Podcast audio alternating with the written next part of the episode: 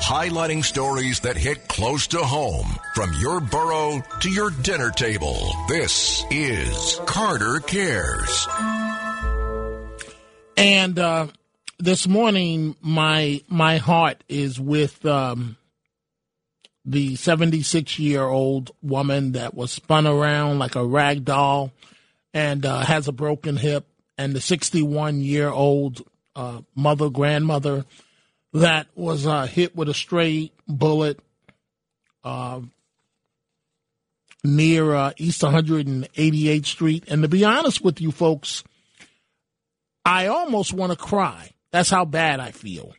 But I'm a grown man, you know, and quote unquote men are not supposed to cry, but but that's how I feel. And I and I, I have to be professional on the radio and I don't have a right to um to lower your moods because I'm upset about these situations. But another thing that has me upset this morning, I receive a lot of emails on a nightly basis, and one came from Nina Kim, and I didn't even believe this was uh, this was real.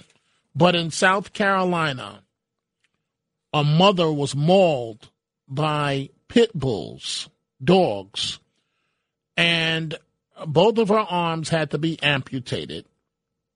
Her name is uh, Kylene Waltman, and she woke up from a coma, hospitalized, and um, they had to sedate her again because uh, she was uh, so upset about. She's 38 years of uh, age, and uh, a man. Uh, this happened outside of Columbia, South Carolina, which is the the big city there a man uh, was able to scare the three pit bulls away by firing his gun into the air.